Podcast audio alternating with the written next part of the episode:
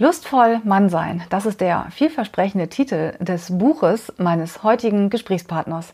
Salim Matthias Rieck ist Paar- und Sexualtherapeut, Tantra-Lehrer und Leiter der Schule des Seins. Er hat in seinem Buch 15 Männer interviewt, die sich auf den Weg gemacht haben, ihre Lust neu oder auch anders zu entdecken. Und ich bin so begeistert von dem Buch, dass ich es schon lange empfehle in der Praxis und mich sehr freue, dass ich ihn eben als Gesprächspartner gewinnen konnte. Und so reden wir in diesem folgenden Podcast über die neue Lust des Mannes. Was gibt es da noch alles und wie wunderbar ist es, wenn sich Männer auf den Weg machen zu mehr Lust jenseits des Penis. Viel Vergnügen. Herzlich willkommen zu Alles über Sexualität, dem Podcast von die-sexualität.de. Ich bin Anja Drews, Sexologin und spreche hier über die gesellschaftlichen, kulturellen, politischen, gesundheitlichen, persönlichen, intimen, lustvollen und wunderbaren Seiten von Sexualität.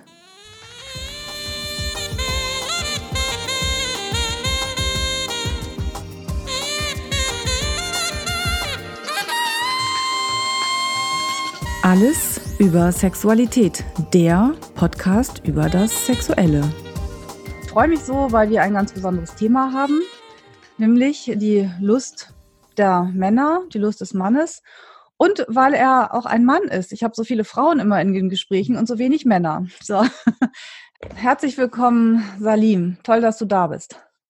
Ja, danke für die Einladung. Hallo, Anja. Hallo, ja, ich habe gerade schon zu dir gesagt, dass ähm, das so ungewöhnlich ist, weil wir uns eben noch gar nicht kennen, aber ich kenne dich eigentlich schon ein bisschen, weil ich äh, deine Fragen kenne, weil ich vor ein paar Jahren mal dein Buch Lustvoll Mann sein in die Hände bekommen habe und es ähm, verschlungen habe. Es hat mir ein bisschen die Augen geöffnet, es hat mir nochmal eine ganze Menge Möglichkeiten aufgezeigt. Und ich empfehle es seitdem auch ähm, immer total gerne weiter an meine Klienten. Wunderbar. Ja, und ähm, ich möchte dich heute befragen zum Thema männliche Lust. Ja. Salim, wie bist du denn äh, darauf gekommen, dieses Buch zu schreiben? Also ich habe mich eigentlich schon sehr früh mit meinem Mannsein beschäftigt, beziehungsweise war auch in, äh, in gewisser Weise in, im Hader damit. Also als Pubertierender äh, konnte ich mich überhaupt nicht mit dem identifizieren, wie Männer so angeblich sein sollen.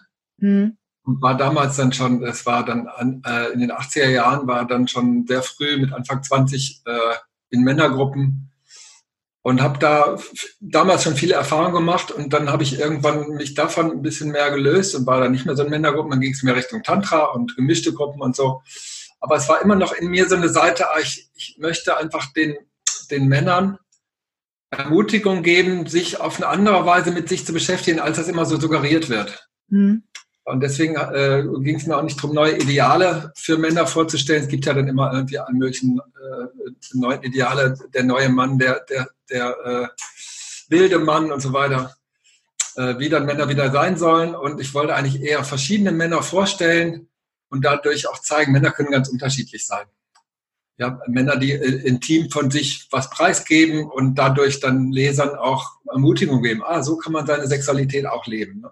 Ja, ja, genau so habe ich das Buch empfunden als ermutigend, weil es so eine, eine große Bandbreite anzeigt an männlicher Lust und ähm, das, was ja auch heute in den Medien immer wieder propagiert wird, ist ja ein bestimmtes Bild, was du gerade auch gesagt hast. Also es verändert sich zwar auch, aber es ist eben doch, Männer müssen irgendwie immer Lust haben und Männer müssen immer können oder ja, also ich habe ich hab die Erfahrung gemacht, dass Männer oft sich in der Zwickmühle fühlen.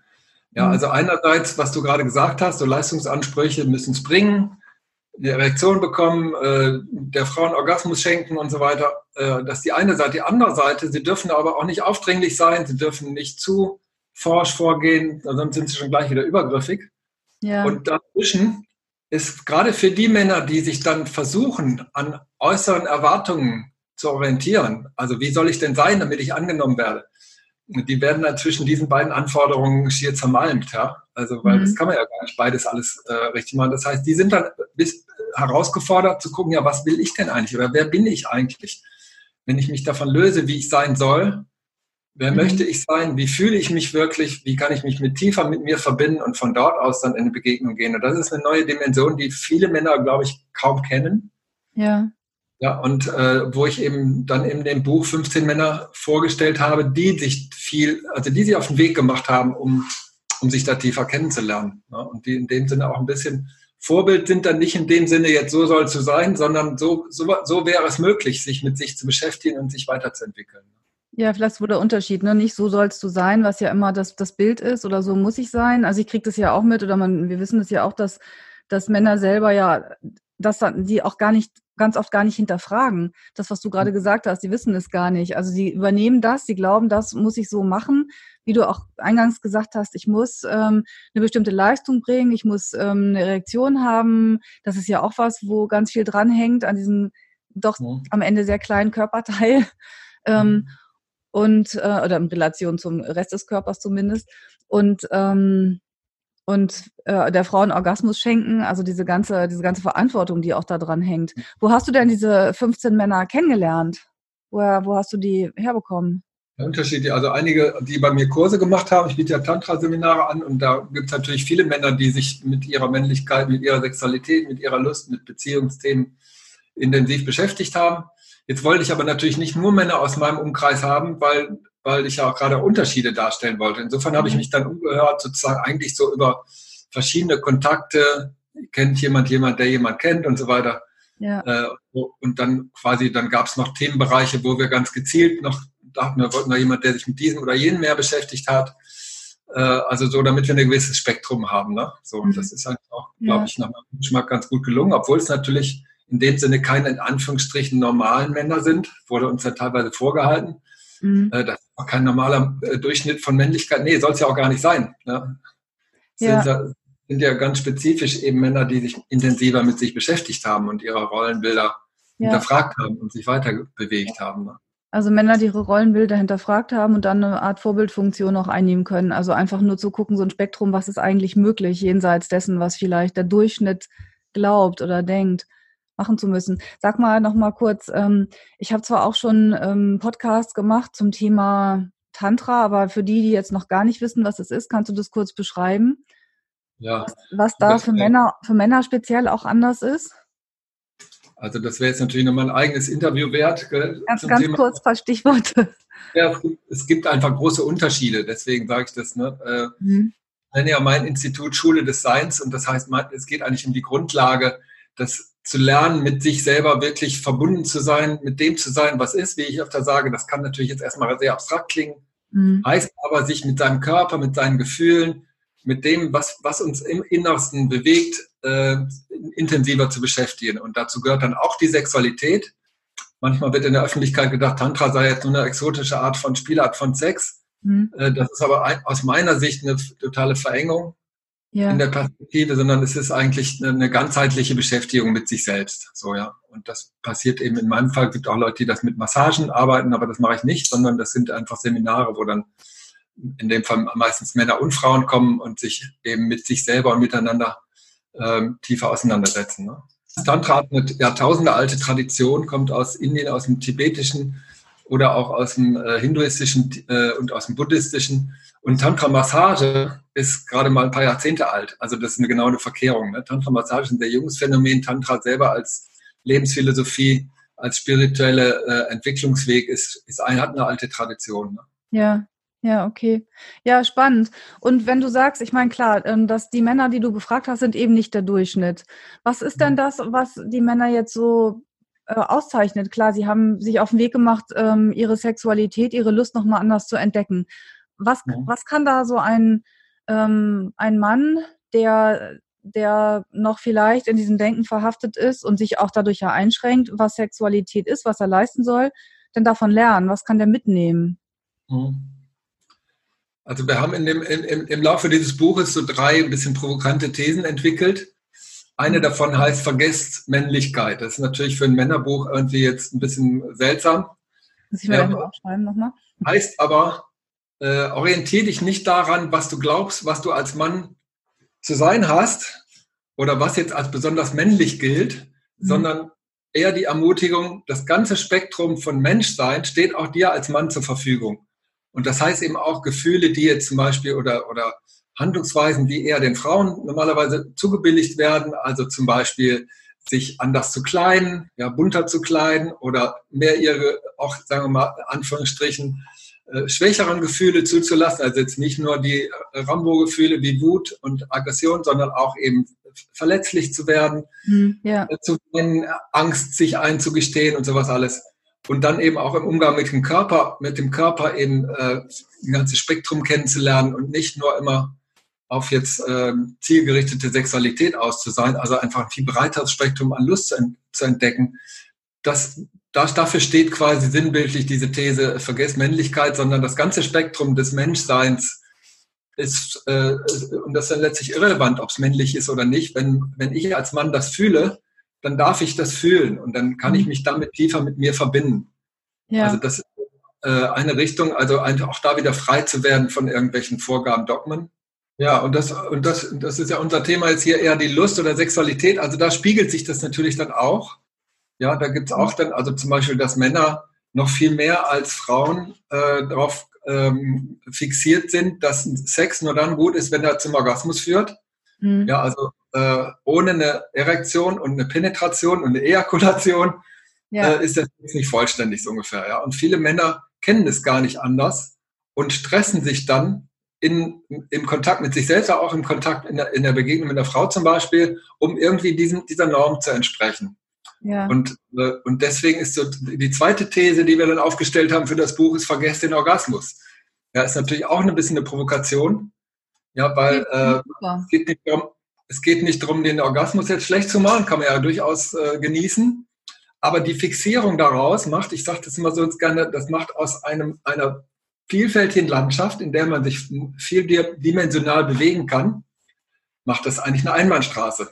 Mhm. Ja, weil man schon von vornherein weiß, da muss es hingehen. Und das engt einfach die Erlebensmöglichkeiten ein. Ja, und für manche Männer ist es allerdings höchst herausfordernd, auf einen Orgasmus oder Ejakulation zu verzichten. Manche bekommen dann auch sogenannte dicke oder blaue Eier. Ja, also als äh, Beleg dafür dient, ja, dass es nicht gesund sei, wenn man jetzt dann am Ende nicht ejakuliert also kriege regelrecht Schmerzen davon. Mhm, der sogenannte Samenstau. Genau, und das wird allerdings dann auch, wenn, wenn, der, wenn er zum Arzt geht, wird er sagen, ja, wir müssen halt ejakulieren, dann ist wieder alles gut. Ist auch so. Allerdings ist das aus meiner körpertherapeutischen Sicht, ich bin ja auch Körpertherapeut von meiner Ausbildung her, ist es einfach so, dass quasi die Männer gewohnt sind, ihre Beckenbodenmuskeln und die ganzen Mus Muskeln um den Penis herum so anzuspannen chronisch, ohne das eigentlich noch zu merken, dass mhm. das eigentlich, eigentlich den eigentlichen Energiestau verursacht. Und wenn Männer da durchlässiger werden, zum Beispiel auch durch Massagen oder einfach durch Körperarbeit, durch, ähm, durch sensitiver werden für sich selbst, dann legen sich auch diese Symptome und dann merken sie plötzlich, ja, es gibt ja ein viel größeres Spektrum von Erlebensmöglichkeiten, die so lustvoll sein können und die jetzt gar nicht unbedingt immer auf einen Orgasmus auslaufen müssen. Dadurch wird natürlich der Handlungsspielraum in der Begegnung viel vielfältiger. Viele Frauen wünschen sich da, dass Männer dann nicht so eindimensional unterwegs sind. Und Männer denken dann, sie müssen das den Frauenrechten an den Frauen zuliebe machen. Und ich sage dann oft, nee, das, da könnt ihr auch selber eine ganze Menge entdecken, ja, für euch selber viel zu gewinnen. Ja, das muss man gar nicht gegeneinander ausspielen. Ja, ja, das stimmt. Aber es sind auch die Frauen, die es nicht anders kennen. Die Frauen, die das gewöhnt sind, also die Lust des Mannes dann doch irgendwie nach vorne stellen und es gewöhnt sind, dass der Mann irgendwann, also es ist ja dieses, dieses Schema ein bisschen, ich habe das mal die KFR-Formel genannt, knutschen, fummeln, reinstecken. So, dass da wird geknutscht, dann wird ein bisschen Brüste angefasst, dann wird geguckt, dass das auf Frauensicht dann, oh, ist sie schon so weit? Und dann ähm, wird, wird penetriert und wenn dann aber ein Mann nicht kann, ja. vielleicht auch einfach noch nicht möchte, dann, dann sind Frauen total irritiert, weil das ist was, was sie nicht kennen. Dass sie selber nicht zum Orgasmus kommen, das ist relativ ähm, bekannt oder das ist was, was wo man, wo natürlich auch viele drunter leiden, aber dann sagen, okay, so ist es eben. Aber wenn der Mann nicht kann oder nicht mhm. dann mhm. ist Holland in Not. Dann ist so, bin ich nicht attraktiv? Ist da irgendwas? Liegt es an mhm. mir? Also natürlich liegt es an mir. Gibt ja gar keine andere Möglichkeit, weil alle Männer ja einen Höhepunkt kriegen am Ende. Und dann ist auch ähm, das große Konzept zu Ende. So, dann war's das. Und ähm, ja, ja das ist beide total einschränkend. Ja, genau. Man kann sich mit Sex eine Menge Stress machen. Ja. Kann man aber auch, wenn man echt lassen. Und ich meine, Frauen wie Männer lernen das ja mehr und mehr loszulassen. Ja? Und wobei bei Frauen meiner Ansicht das nach schon, schon deutlich mehr in der Öffentlichkeit angekommen ist, äh, die, die größere, das heißt ja auch, das war einer der Motive auch für das Männerbuch, dass immer heißt, ja, die Frauen sind unglaublich komplex und vielfältig, vielschichtig in ihrer Sexualität und äh, hat schon Freud gesagt, äh, dass, dass ja. äh, so eine, was, was will die Frau, niemand weiß es ungefähr, ne? Und Männer sind und ganz einfach. Männer einfach gestrickt und so weiter und äh, von daher ist es irgendwie dann für Männer teilweise nochmal schwieriger, sich aus diesem vermeintlich einfachen Skript dann zu lösen. Mhm. Und insbesondere, wenn es nicht funktioniert, ist das sogar eine Chance. Also wenn Männer dann Erektionsprobleme kriegen und mit zunehmendem Alter wird das irgendwann passieren. Inzwischen kann man dann Viagra einwerfen und dann das Thema umschiffen. Aber Männer, die sich dann dem stellen, merken plötzlich, dass das eine Chance ist auch. Also einfach von diesem Bild, wie Sex laufen muss, sich zu, zu befreien. Und dann ist es so ja. klar, kann es sein, dass Frauen erstmal irritiert sind aber wenn die, die, die, Männer dann auch das den Frauen entsprechend kommunizieren, hör zu, äh, ich habe nicht nur Lust, wenn ich einen Ständer habe, und äh, das ist nicht eine unmittelbare Aussage darüber, ob oder wie ich dich attraktiv finde, dass die Frauen mhm. dann auch entspannen. Ja, und äh, einfach vielfältige Möglichkeiten entstehen. Ne? Aber da muss ja so ein Mann auch erstmal hinkommen, dass er das, dass er das rausfindet dass, und dass er es auch noch kommunizieren kann. Ganz genau, ja. Ja, und bei Frauen aber genauso auch die Bandbreite aufzuzeigen, dass Männer eben doch noch ein bisschen komplizierter sind. Obwohl ich schon oft gehört habe von Frauen, dann ähm, wieso ist, weiß ich so genau, was ich bei ihm machen muss und er kriegt es bei mir nicht hin. So. Ja, ich meine, das ist so, dass, dass man Männer, also zumindest in jüngeren Jahren, relativ leicht zu einer Erektion und einer Ejakulation bringen kann. Und die Männer glauben, das sei alles gewesen. Das ist ja nicht das Drama. Mhm. Ja, bei Frauen, wo es in Anführungsstrichen nicht funktioniert, die machen sich auf die Suche, die fangen an zu forschen. Die Männer forschen gar nicht, weil sie denken, das sei es schon gewesen. Dabei ist für viele Männer, die haben zwar eine Ejakulation, aber man kann mhm. es nicht wirklich Orgasmus nennen. Das ist wie eine Art genitalen Niesen, könnte man sagen. Ja? Also wie ein kleiner Reflex, der ein bisschen lustvoll ist, der nach ein paar Sekunden wieder vorbei ist und dass da noch mehr dran sein könnte, dass das durch den ganzen Körper strömen könnte, dass das auch Gefühle berühren könnte, dass sie sozusagen in Tränen ausbrechen können im Orgasmus und dass das was enorm Intimes und Befreiendes sein kann, auf die Idee kommen Männer gar nicht. Ja, und. Ähm, das ist in dem Sinne dann quasi, obwohl es an Anführungsstrichen so leicht ist, ist das auch eine Falle. Ja, weil, um nämlich in diesen alten Skripten stecken zu bleiben. Ja. Das ist gut gesagt. Als Falle habe ich es noch nicht betrachtet. Ja. Und was ist die dritte These? Die dritte These ist, vergesst die Abwertung weil äh, es wird ja immer viel gesprochen, wie Weiblichkeit abgewertet wird und wie Frauen diskriminiert werden und so weiter. Stimmt natürlich auch, ja. Mhm. Äh, es gibt aber auch eine Kehrseite, nämlich die, dass, ähm, dass Männlichkeit quasi eigentlich in weiten Teilen der Bevölkerung inzwischen als Problem definiert wird, ja. Also dass man, ich meine, abgesehen mal davon, dass Männer für alles Mögliche verantwortlich sind, äh, werden sie dann aber auch qua Geschlecht dafür verantwortlich gemacht, dass die Welt so aussieht, wie sie aussieht, dass Kriege geführt mhm. werden, dass äh, dass sie äh, unbedingt wahnsinnig über die Autobahn rasen müssen und so weiter, ja.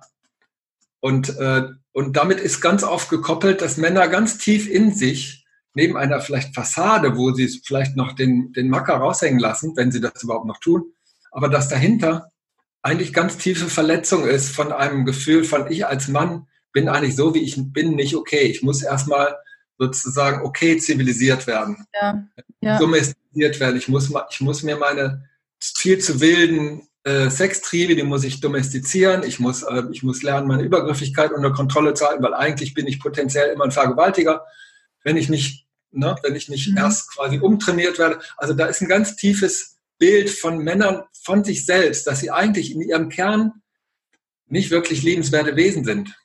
Ja. ja. und das verborgen sie dann hinter einer Maske von Unnahbarkeit, von, von Coolness, von, ja. Mhm. Ähm, und da, da ist, glaube ich, deswegen auch immer geschrieben, vergesst die Abwertung, also, beziehungsweise geht natürlich immer, ob die erstmal wahrzunehmen. Ja, ja, also wo da, wo da eigentlich ein Gefühl von Selbstliebe sich nicht hat wirklich entwickeln können, sondern immer schon ja. maskiert wird mit, mit Leistungsansprüchen und so weiter. Ne? Ja, das stimmt, das ist schwierig, wobei ich jetzt auch gerade denke, dass es natürlich noch weiter zurückreicht. Also nicht nur das heute, also heute ist es ja ganz, äh, ganz schlimm, ähm, weil eben, ja, weil, weil alles Leid gerade auf Männer geschoben wird. Und ne, da haben wir dieses schöne Wort, der alte weiße Mann und mhm. das alles. Aber auf der anderen Seite sind ja auch viele Männer, die heute so, ich weiß nicht, in unserem Alter sind ja auch sozialisiert in einer Zeit, in der der Feminismus gerade so ein bisschen Auftrieb bekam. Und da habe ich eben auch mit Männern zu tun, die dann ähm, das schon sozusagen mit der Muttermilch eingeimpft bekommen haben, dass Männlichkeit irgendwie toxisch ist, die dann ähm, sich heute auch nicht trauen, tatsächlich beim Sex mal ähm, in ihre Lust zu kommen, weil sie denken, wenn ich das mache, wenn ich die Frau wirklich nehme oder wenn ich mal egoistisch bin, dann bin ich gleich, dann ist es schlecht. Und das ist so, das ist, das ist das, was du sagst. Und es ist so tief drin, dass genau. es da ganz schwer ist. Es geht dann auch über auch so natürlich Erektionsstörungen, dann geht da gar nichts, weil, weil sie, also alles geht, aber das, das geht dann nicht, das Penetrieren, weil, weil das Bild mhm. da ist, oh Gott, das, ähm, das darf ich nicht, das, äh, das, da mache ich die Frau kaputt oder ich bin böse oder aggressiv oder was auch immer. So. Genau, das ist die Zwickmühle, was ich am Anfang beschrieben habe, ja, dass von beiden Seiten Anforderungen kommen und dazwischen ist kaum noch Raum, mhm. bis die Männer dann anfangen, mehr sich selber zu spüren. Und daraus entsteht natürlich dann im wahrsten Sinne ein Selbstbewusstsein. Ja, ein sich selber kennen, sich selber spüren. Ja. Und dann ist es leichter, solchen Anforderungen standzuhalten, beziehungsweise sie auch, auch zu durchbrechen und, und sich zu zeigen, was wirklich los ist. Mhm. Und das ist eigentlich meistens für die Männer selbst und auch für die Beziehungen ein Segen, wenn das passiert. Ja? Also wenn diese, wenn da was aufbricht, das ist am Anfang vielleicht herausfordernd oder auch manchmal schmerzlich, aber letztlich macht das einen Entwicklungsweg möglich. Ne? Ja. Wenn Männer jetzt nicht ähm, zu dir gehen oder zu mir oder zu anderen Paar Sexualtherapeutinnen, ähm, was, was können sie denn machen? Also wie können wir sie darauf aufmerksam machen noch? Ich meine, klar, dein Buch ist da. No. Hm, das müssen wir noch mehr propagieren. Also ich arbeite fleißig weiter daran. Ähm, aber was, was können wir, was können Männer noch machen, um sich auf diesen Weg zu machen? Na, das erste ist erstmal den Mund aufmachen. Ah, guter Tipp, ja. Äh, dass sie mit, vielleicht mit Freunden, äh, mit, mit ihrer Partnerin, mit ihren Freunden, äh, da reden Männer ja über alles Mögliche, aber oft eben nicht über intime und schon gar nicht emotionale äh, Geschichten, weil das auch Weiberkram ist. Ja. ja, also dass sie lernen, sozusagen äh, über solche Themen auch zu sprechen. Und daraus ergibt sich, meine, viele Männer gehen in Männergruppen, wird auch belächelt teilweise, ne? Äh, ja, wie als Nabelschau mhm. und so weiter, aber mit anderen Männern sich auf einer anderen Ebene zu verbinden, als nur so mit so einem kumpelhaften Klopfen oder äh, äh ins Fußballstadion gehen oder Bier trinken, sondern sich auch, auch da, sagen wir mal, menschlich tiefer zu verbinden äh, mhm. denke ich, wäre ein Ansatzpunkt, ja. Wo es natürlich immer Ängste berührt. Und gerade Männer haben tiefe Ängste auch vor Homosexualität. Also jetzt heterosexuelle Männer, ne? homosexuelle Männer haben nochmal ihre eigenen Themen. Mhm. Aber heterosexuelle Männer haben da oft Ängste sozusagen. Also wenn ich mich einem Mann äh, emotional oder schon gar sinnlich irgendwie annähere, dann stimmt mir was nicht.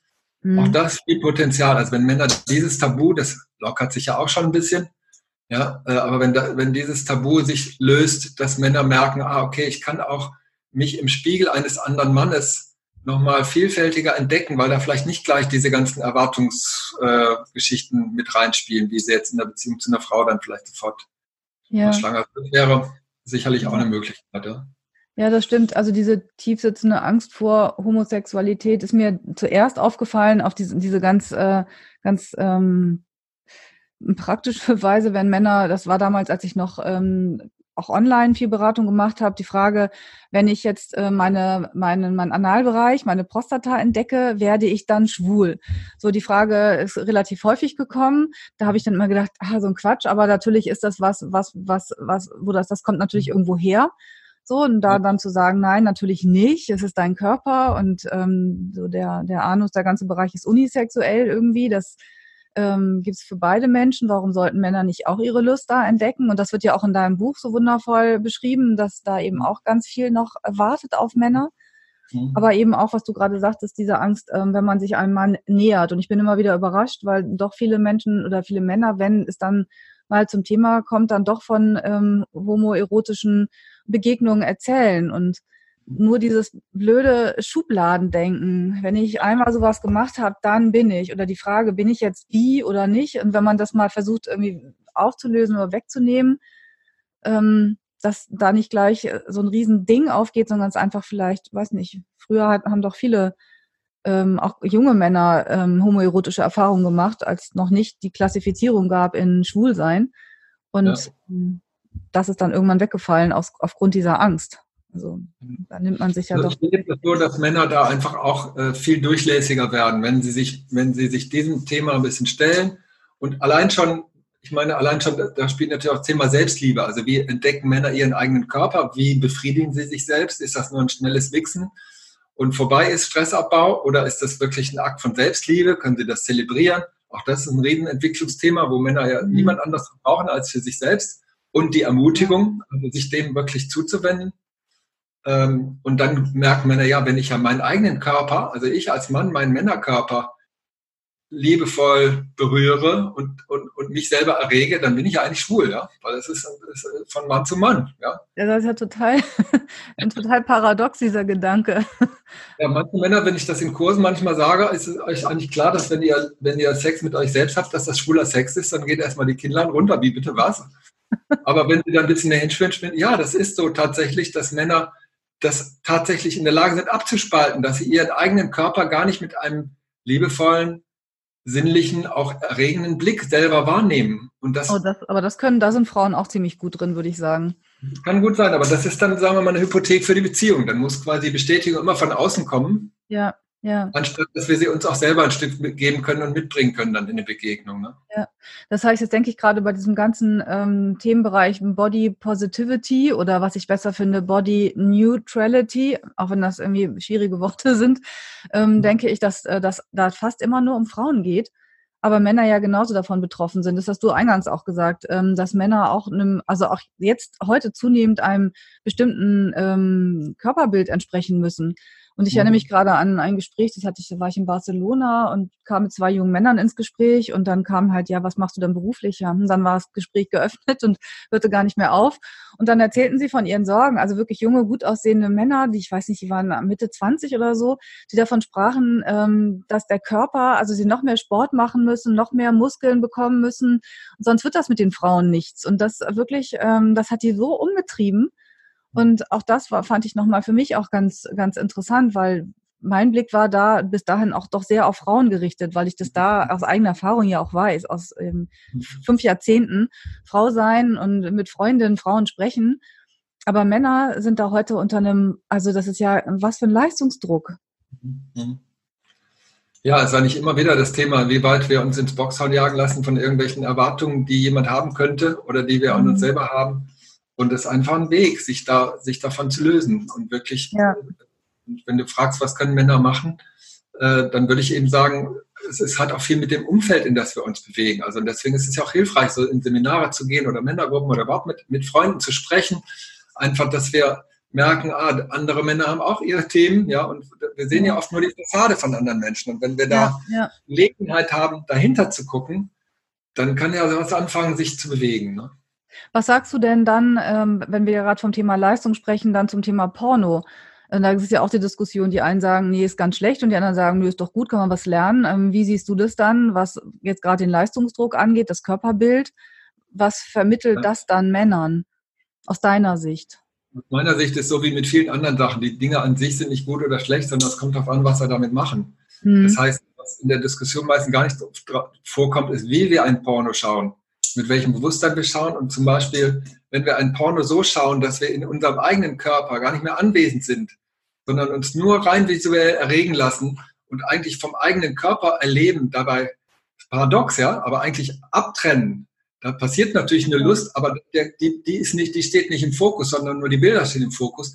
Dann können Männer sich regelrecht antrainieren, Lust zu haben, ohne im eigenen Körper präsent zu sein. Und wenn sie dann das nächste Mal einer mhm. Frau begegnen, dann merkt diese Frau, dieser Mann ist überhaupt gar nicht, der ist, der ist, der ist gar nicht anwesend. Ja, der ja. guckt mich quasi an, der will irgendwie die Lust von mir, der will erregt werden durch das, wie er mich sieht. Äh, und das ist dann allerdings kann ein Problem werden, abgesehen mal von den ganzen, äh, also gnadenlos primitiven Interaktionsformen, die man da sehen kann. Ja, das ist natürlich auch äh, grotesk eigentlich. Aber wie gesagt, wenn Männer quasi dann auf eine andere Weise gucken und das nehmen als Stimulation von ihrem Kopfkino und das aber auch nehmen, um, um sich mehr zu spüren und sich zu feiern, zu zelebrieren, dann glaube ich, ist das nicht so schädlich. Wenn wir allerdings sozusagen, gerade jetzt bei, bei Jugendlichen, also wenn, wenn Jungs oder junge Männer ähm, darauf gepolt sind und auch gar keine Ahnung haben, wie Sex noch sein können und quasi ein bisschen sich vorstellen, also so läuft, so muss es also ablaufen, dann kann es natürlich mhm. sehr in die Irre führen, das ist klar. Ja, ja, okay. Gut, das ist ein interessanter Ansatzpunkt zu sagen, es ist nicht generell schlecht. Es ist halt ja die Frage, mit welchem, ähm, welcher, wie, welcher Motivation ich es gucke oder was ich dabei mache, ähm, inwieweit ich noch mit mir in Kontakt bin. Hm. Und dann ist auch noch ein Punkt, irgendwie, was wir eben schon mal hatten, wenn diese Fixierung auf den Orgasmus auch weiter besteht und die Männer sich quasi immer, dann, dann braucht es eine immer hohe, höhere Dosis für, für den Kick. Mhm. Um überhaupt mal Lust zu empfinden, müssen immer härtere Videos angeguckt werden. Und äh, wenn Männer aber lernen, dass sie, da, dass sie das auch loslassen können, diesen unbedingten Drang zu, immer zu ejakulieren und mehr, mehr merken, ja, ich kann damit mehr spielen, ich kann, äh, ich kann die Erregung aufbauen, ich kann sie wieder ab, abflauen lassen und so weiter, dann ist, äh, dann ist dieser Erschöpfungseffekt, den manche Männer dann haben, wo, wodurch auch diese No-Fat-Bewegung entstanden ist, von wegen hört ganz auf mit Selbstbefriedigung, weil Männer sich sozusagen eigentlich total auslaugen mit dieser Art von mhm. Pornos gucken und sich jedes Mal zum Höhepunkt bringen, dann ist natürlich irgendwann die Energie im Eimer, auf Deutsch gesagt, ja. Ja. Äh, wenn sie dann in eine Begegnung kommen mit einer Frau, dann merken sie, sie sind erotisch gar nicht mehr ansprechbar. Aber ja. es hat eben auch mehr mit der Art, Art und Weise wie zu tun, als mit der Tatsache das, aus meiner Sicht. Ja, ja. Ja, das stimmt. Jetzt denke ich gerade, also die Frage ist, wo, wo kann man dann noch ansetzen, gerade wenn es um junge Männer geht und denen schon mal die Möglichkeiten aufzeigen. Denn das, was sie lernen, also gerade dadurch, dass, dass ähm, Menschen heute sehr jung schon in Kontakt mit Pornos kommen, wo es eben dann doch sehr einseitig meistens äh, abläuft. Ähm, in der Schule ist es viel auf diesen ähm, Präventionsgedanken, also Schutz vor sexuell übertragbaren Infektionen, Schutz vor ungewollten Schwangerschaften, ähm, jetzt mittlerweile Gott sei Dank auch zu dem Thema Nein sagen.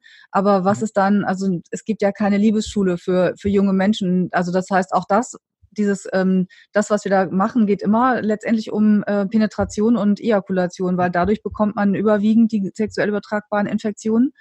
Mhm. Also überwiegend ja, wissen wir ja nicht nur, aber das ist ein Teil und Schwangerschaften.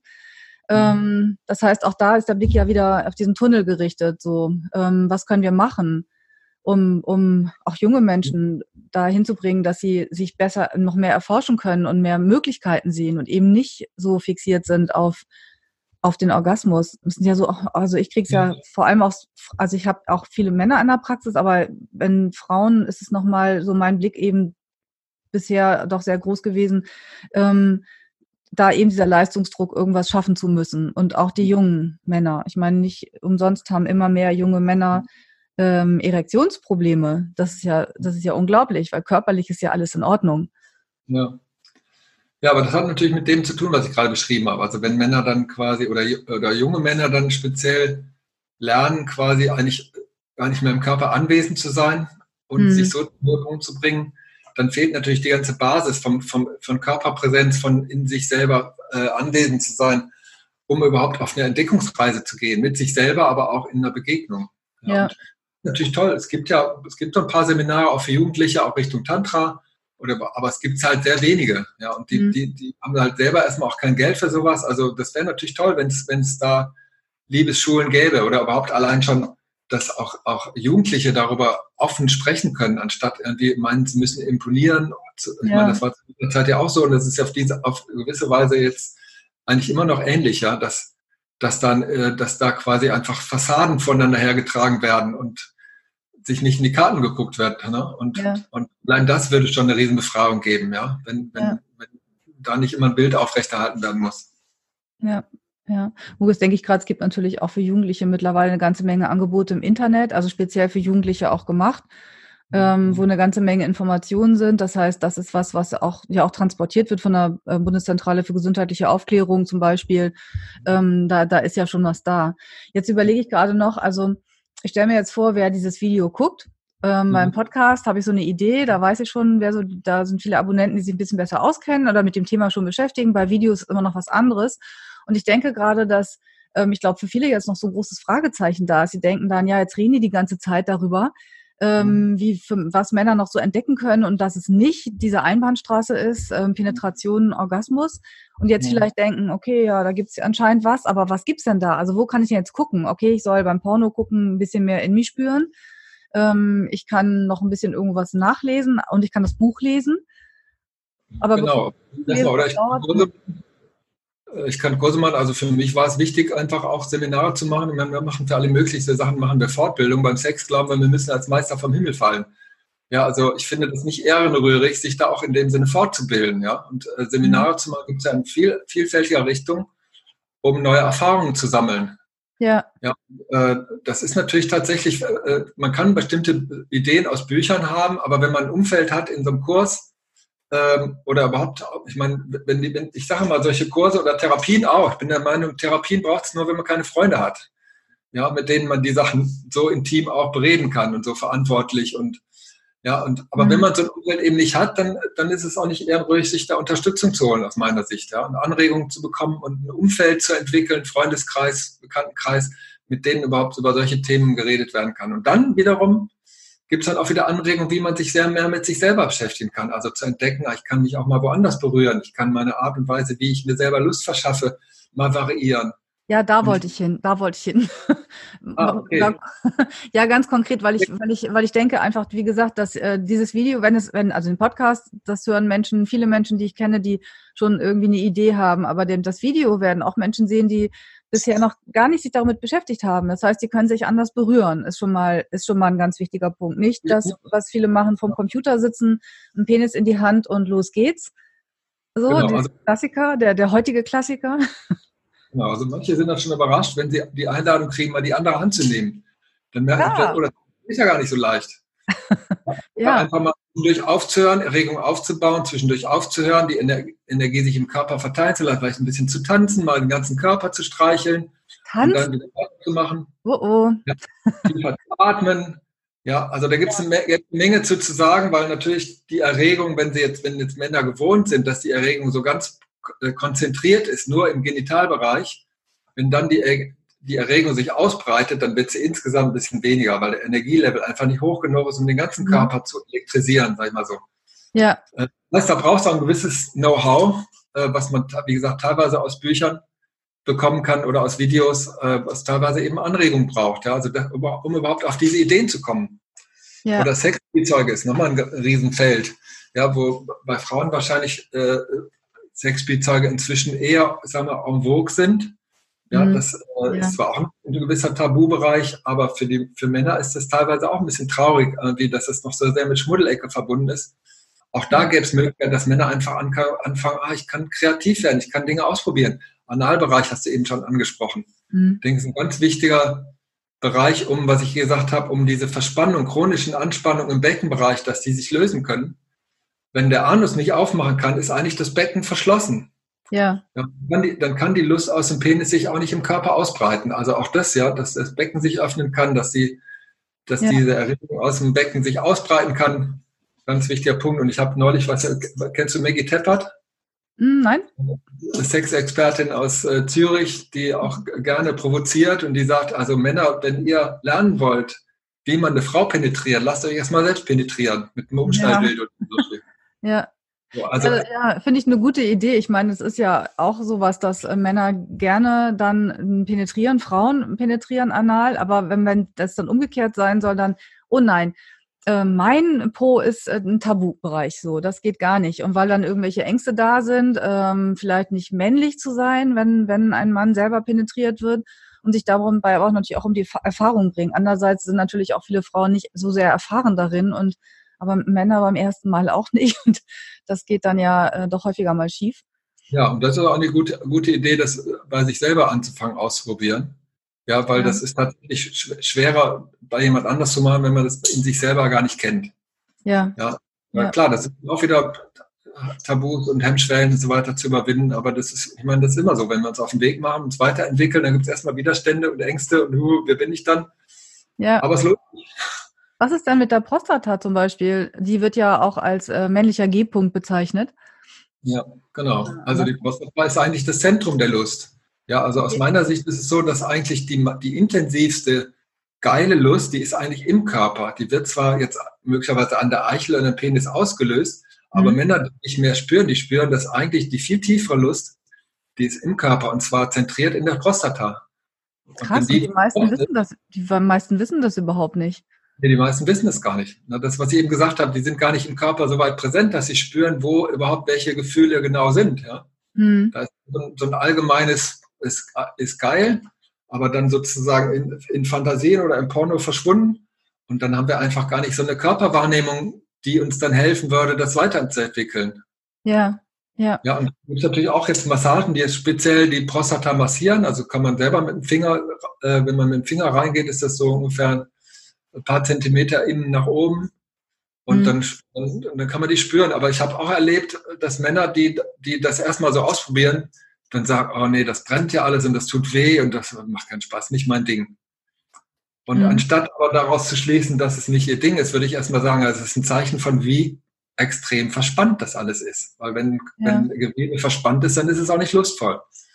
Das also muss nicht das Ende vom Lied sein, wenn es nicht gleich am Anfang lustvoll ist. Ja, das kennen wir ja ähm, als Frauen auch und da ist beim G-Punkt ja ähnlich. Ich meine, das ist ja dieselbe ja. selbe Areal und dass es auch dann heißt, am Anfang kann es auch mal unangenehm sein oder vor allem, wenn es nicht, wenn keine Erregung da ist, ist die Berührung nicht so schön. Und dann denkt man ja, aber das ist ja am jedem Körperteil so. Also eine Berührung an den Brüsten ist auch nicht schön, wenn ich überhaupt nicht erregt bin oder wenn jemand plötzlich kommt und irgendwas macht, so überraschend. Also das ist ja, da sind wir ähm, dann eben doch sehr äh, unterschiedlich, was Stimmung angeht, Lust angeht, Lustempfinden angeht. Ähm, ja. Und Männer eben auch, also nicht nur Frauen. Genau, ja. Hm. Ja.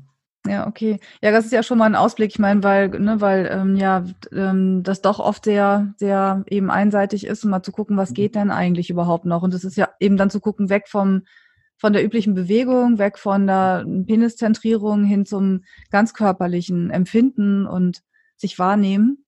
Ja.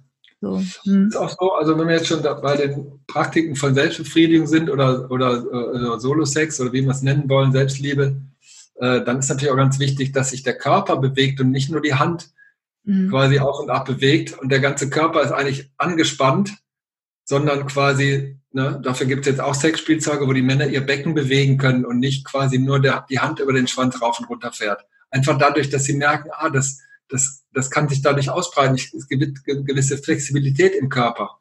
Und wenn Männer quasi nur in Anführungsstrichen wichsen, wie mhm. das so bekannt ist, dann kann tatsächlich sein, dass sie im Sex mit einer Frau kaum was spüren. Ja, ja. oder umgekehrt, so schnell, so erregt sind, dass sie sofort kommen. Ja, das ja. hat dann auch mit mangelnder Präsenz im Körper zu tun, ja. Wenig Körpergefühl, was dann dazu führt, quasi nicht rechtzeitig stoppen zu können, nicht variieren zu können, nicht damit atmen zu können und so all diese ganzen äh, Symptome, die auftreten. Ne? Denke gerade dran, ist ja diese schöne Übung der unteren Beckenschaukel, wenn das Becken gekippt wird und wenn Männer dann da stehen und es ist so, die überhaupt keine Vorstellung davon haben, was dann ihr Becken sein könnte und wo man es kippen kann. Und dann kommt aber auch dieses Bild wieder, als wenn ähm, geschmeidige Bewegungen nur etwas für Frauen seien, als wenn das irgendwie nicht männlich wäre. Und das ist dann auch dann wird so eine ganz einfache Körperübung zu einem ähm, ganz großen Ding, weil man erstmal daran gucken muss, warum, warum geht das nicht? Was ist, was steckt dahinter? Was für ein Selbstbild? Was, mhm. was erlaubt ein Mann sich, was nicht? Und wie viel Körperwahrnehmung ist eigentlich da? Also es gibt ja so äh, aus der Körpertherapie die Theorie, beziehungsweise eigentlich ist es auch belegt, dass es, äh, dass es wie drei Gewebeschichten gibt im Körper. Ja, das ist die sogenannte ektodermale, die meso- und die endodermale Schicht weiß nicht, ob du schon mal von gehört hast, das ist so quasi das Endodermal, ist, ist quasi die Eingeweidemuskulatur, also Darm und, und die ganzen Organe und so weiter. Mhm. Mesodermal ist Muskeln, ja, also das, was man jetzt zum Beispiel im Marathonlauf oder Fitnesstraining oder so trainieren kann, was man direkt ansteuern kann. Wer hat ja die Darmmuskulatur zum Beispiel, die ist unwillkürlich, da kann man nicht sagen, jetzt fangen wir an zu kontrahieren, also so einfach ist das nicht. Und das Ektodermal ist eher die, das Nervengewebe und Gehirngewebe und so weiter. Ja, also das, ja. Gedanken. Und, und oft ist es da, dass, dass da wie innere Spaltungen sind. Das heißt, dass wenn Männer sich bewegen, und das ist genau, was du beschreibst, gerade mit der Beckenschaukel, dass sie dabei nicht viel fühlen, sondern es ist eine rein mechanische Geschichte, es ist eine funktionelle Geschichte. Aber um das, um zu fühlen, müsste das Muskelgewebe mit dem, mit dem Eingeweidegewebe verbunden sein. Das muss durchlässig sein innerlich. Und dann okay. kommt, das sieht man ja, wenn jemand sein Becken bewegt, man kann das ja hier sehen, ob jemand dabei was fühlt oder nicht. Ja, das eine ist wie eine mechanische Zack, Zack, Zack und das andere ist ein, wo man, wo man sich mit, wo man mitfühlen kann, wenn man es ja. nur sieht. Ja. ja. Das hat damit zu tun, und das ist, ist auch eine, quasi eine innere Abspaltung, was Männer sich antrainiert haben oder Jungs, ne, indem mhm. sie sich antrainiert haben, nicht zu fühlen. Indianer kennt keinen Schmerz und so weiter. Ähm, und das sind dann die Folgen davon. Ja, und der Weg daraus ist genau der umgekehrt. Also wieder fühlen zu lernen, wieder den Schmerz zu fühlen, all die ganzen unangenehmen Gefühle, die wir weggesteckt haben, mhm. die kommen natürlich dann auch wieder mit zum Vorschein. Ne? Also es ist jetzt ja. nicht leicht, nur die Lust wieder zu entdecken, sondern eigentlich ist die ganze Emotionalität und das ganze Fühlen ist eigentlich alles miteinander verbunden. Ist ja. auch gut zu wissen. Also, dass wenn jetzt Männer sich da auf den Weg machen und ihre Lust verfeinern wollen oder vielfältiger, dass da durchaus auch auf diesem Weg unangenehme Gefühle wieder ins, ins Gewahrsein kommen oder und dass die auch ihren Raum brauchen dann. Ne? Ja, und dass es okay ist, dass, dass sie es dürfen. Ich bin, freue mich schon immer, wenn ähm, Männer sich auf den Weg machen in die Sexualberatung, auch in Sexualtherapie, mit ihren Fragen und sich aktiv mhm. jemanden suchen, um das zu besprechen und da Lösungswege zu gehen. Und mhm. auch, äh, ich freue mich auch über die Männer, die ihre Frauen begleiten oder die ihre Frauen sogar ähm, sozusagen davon überzeugen, sich mhm. Unterstützung zu suchen und anzufangen, eben nach Lösungen zu gucken. Ähm, ich glaube, das wäre vor, weiß nicht, 30, 50 Jahren so nicht, äh, nicht möglich gewesen. Mhm. Da hat sich doch schon einiges getan. Na, vor 30 Jahren schon. Also ich meine, da war ich ja auch schon unterwegs. Äh, da war ich natürlich noch, gehörte ich noch zu den Pionieren. Also wie gesagt, eigentlich schon fast 40 Jahre her. Ja, da gehörst du wirklich zu den Pionieren, weil da war ich immerhin auch schon 20 und äh, habe von sowas Männergruppen nichts mitbekommen. Aber die Anfänge, meine Anfänge des Feminismus. Aber bei, was Männer angeht, war, nee, gab's gab's bei mir in meiner Welt noch nicht. Ja, also 1982 haben wir den Männerkalender für 1983 äh, rausgegeben. Und damals gab es noch diese kleinen, diese kleinen freakigen äh, Kalender, die dann in, in irgendwelchen Kneipen so unter der Hand verkauft wurden. Gab es noch kein Internet und nix. Und, äh, und da habe ich dann damals mein, mein Coming Out gehabt mit dem, mit dem, äh, mit dem, mit so einem kleinen Text, der Nestbeschmutzer, wo ich okay. über meine, meine Probleme mit, mit oder meine, meine Ambivalenzen mit Männlichkeit geschrieben habe. Ja, und damals schon ist das in diesem Männerkalender veröffentlicht worden. Ich habe zum nächsten Geburtstag, mein Geburtstag stand in diesem Kalender drin und ich habe einen Wäschekorb voll Post bekommen von so vielen Männern und auch Frauen, die damals schon total berührt waren davon, dass ein Mann gesagt hat, hier, ich, ich mag mit diesem Männerbild nicht, äh, da bin ich nicht einverstanden. Ich, ich, ich bin vielfältiger, ich möchte andere Facetten von mir entwickeln. Also es gab es damals auch schon, aber damals war, wie gesagt, damals gab es noch kein Internet, da waren viele zu Hause und wussten gar nicht, dass es das gibt und waren dann regelrecht entzückt, durch den Männerkalender davon zu erfahren. Ne? Das ist natürlich heute leichter, solche ja. Informationen zu bekommen. Ne? Ja, das stimmt. Ich habe äh, neulich noch mal mit einer Frau auch einer Frau gesprochen, die ähm, jetzt Mitte 60 ist und dann haben wir zusammen noch mal geguckt, wie war das eigentlich damals zu der Zeit? Und da gab es halt ja kein Internet. Ich weiß es ja auch noch. Da gab es die Bravo. Also ich habe nur über die Bravo irgendwas gelernt und von Männergruppen habe ich gar nichts gehört. Ich meine, nun war ich 1983 14. Ähm, war, weiß nicht, ich habe meine Wände mit äh, Popgruppen vollgekleistert und habe mich für sowas noch nicht interessiert, aber später eben auch nicht. Ich habe dann mit 25 ja angefangen zu studieren und dann eben auch im Bereich Sexualität direkt und äh, bin über Uwe Sielert dann damals überhaupt erst zur, zur Jungspädagogik gekommen und äh, überhaupt zum Thema Männer. Mhm. So, ja. Aber okay. spannend. Und von Tantra habe ich, hab ich äh, dann irgendwann mal viel, viel später was gehört. Aber ja. das war sehr ominös und ähm, habe dann auch erst, weil, weil Menschen mich darauf aufmerksam macht oder eingeladen haben, dann da mal so die Nase reingesteckt mhm. und ein paar Erfahrungen gesammelt. Aber offensichtlich mhm. ähm, reicht es noch nicht aus, nach dem, was du gerade beschrieben hast, was das für dich ist. Ja, und ich meine, wie gesagt, da gibt es auch ganz, ganz unterschiedliche Angebote jetzt unter dem Label Tantra. Also da ist dann mhm. manchmal kommen Leute zu mir und haben gesagt, nach dem ersten Kurs haben sie gesagt, gehe ich nie wieder hin. Äh, manche sind da recht straight mhm. oder sagen wir mal auch respektlos, was Grenzen angeht. Mir ist wichtig, dass Leute auch in, in so einem Kurs ihre Grenzen respektieren können, dass sie jederzeit sagen mhm. können, das mache ich nicht mit oder nur so weit. Es gibt andere Kurse, wo das nicht so gehandhabt wird und das, das kann natürlich dann auch retraumatisieren regelrecht, ja. Mhm.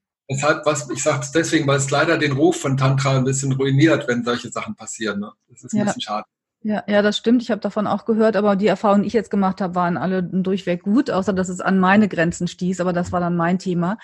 Ähm, aber auf jeden Fall war das, ähm, war das was, also was ich auch immer gerne empfehle, auch Männern, Frauen, Paaren, ähm, mal da sich auf den Weg zu machen, einfach mal auszuprobieren, weil es ja doch schon eine andere Art von Berührung ist. Und das, das ist eben was, was ich auch als sehr schön empfunden habe. Mhm. Und ähm, ja, einfach auch so ein, so ein Weg, sich selber besser kennenzulernen. Also ja, das heißt, das ist auch eine Empfehlung, dann dein Buch, um es mal hier hochzuhalten. Ne, lustvoll Mann sein.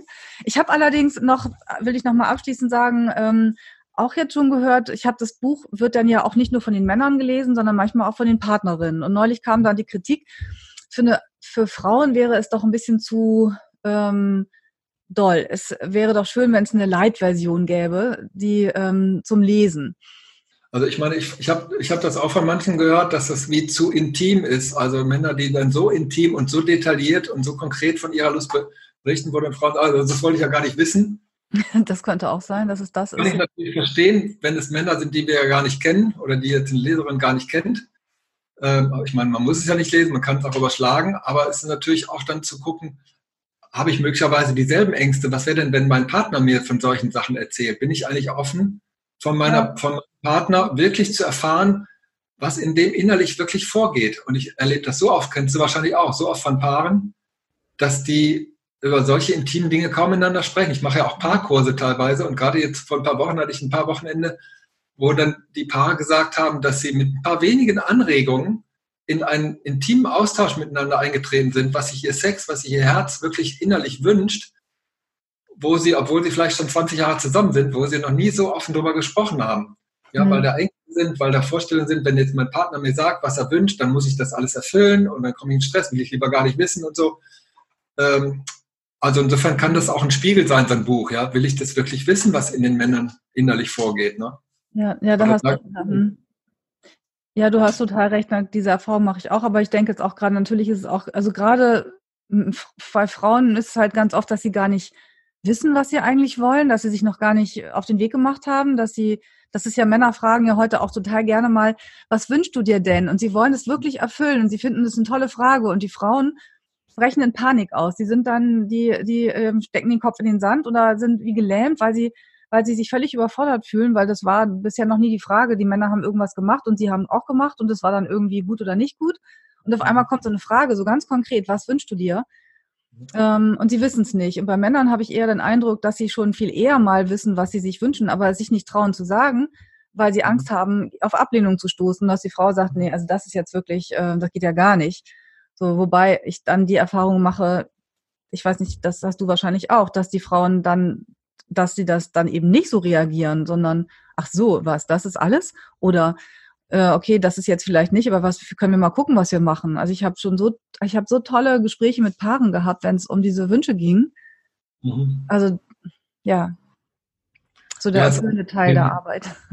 Genau, ein Riesenfeld, also Wünsche zu artikulieren, ohne gleich damit auszudrücken, du musst es jetzt erfüllen, mhm. sondern dass es erstmal ausgedrückt werden kann, ja, und dann können wir weitersehen. Ja, aber dann müssen wir auch wieder an der Kommunikation arbeiten, weil ja oft auch Wünsche als Forderungen dann tatsächlich formuliert werden. Ja, und das genau. kommt natürlich nicht so gut an. Kann so ich total nachvollziehen. Ja. Ja. ja. Ja, cool, toll. Ich weiß nicht, hast du noch was, was du äh, jetzt den ZuhörerInnen oder ZuschauerInnen äh, mitgeben möchtest? Oder haben ja. wir soweit alles, alles Wichtige damit jetzt drin? Ich würde sagen, ein entscheidender Punkt ist irgendwie, also eigentlich diese, dieser Zwisch äh, oder diese beiden Pole von einerseits Neugier. Mhm. Neugier, was treibt mich wirklich an, nach was sehne ich mich? So, wenn ich mir wirklich innerlich den Raum gebe, mal hinzuspüren, was würde ich mir denn wünschen, was wird sich wirklich gut anfühlen und vielleicht auch erstmal dieses, ich weiß es gar nicht, dem erstmal Raum zu geben, ja, sich also auf eine Entdeckungsreise zu machen und das innerlich zu differenzieren von all diesen ganzen Normen und Vorstellungen, von denen wir voll sind, von denen wir, wir glauben, funktionieren zu müssen oder uns selbst optimieren zu müssen oder wie immer. Mhm. Also, also das so innerlich zu differenzieren von diesen von außen ja. aufgesetzten Erwartungen, die wir verinnerlicht haben und dem, was, was, was, was erfüllt uns denn wirklich innerlich. Ja, und dann neugierig zu werden. Das wäre vielleicht so mein Fazit für das Gespräch. Ja, dann, dann danke ich dir ähm, für dieses Gespräch. Ich habe mich wirklich total darauf gefreut, weil ich ja nun mal dieses Buch schon seit längerer Zeit als Begleiter hier habe mhm. und ähm, dich auch mal kennenzulernen. Und ja, dann ähm, verabschiede ich mich jetzt erstmal hier, wir uns von denen, die zuhören oder zuschauen. Ja, und, danke für die Einladung, danke für das Gespräch. Ja, ich danke dir. Und dann sage ich jetzt erstmal hier so an dieser Stelle Tschüss. tschüss. Wenn dir der Podcast gefallen hat, freuen wir uns sehr über eine Bewertung bei iTunes oder einen Kommentar auf unserer Webseite www.die-sexualität.de mit AE. Hier findest du auch weitere Folgen und viele Informationen rund um das Thema Sexualität. Wenn du keine Folge verpassen möchtest, kannst du den Podcast bei iTunes abonnieren oder unsere Facebook-Seite Die Sexualität liken. Bei konkreten Fragen kannst du auf unserer Seite im Menü nach aktuellen Kursen und kostenlosen Ratgebern schauen. Und es besteht die Möglichkeit eines persönlichen Gesprächs in meiner sexualtherapeutischen Praxis oder über Skype. Informationen dazu findest du auf meiner Webseite www.anjadrews.de. Ich freue mich, dass du dir die Folge angehört hast und hm, wünsche dir noch einen wunderbaren Tag oder Abend und verabschiede mich bis zum nächsten Mal. Tschüss!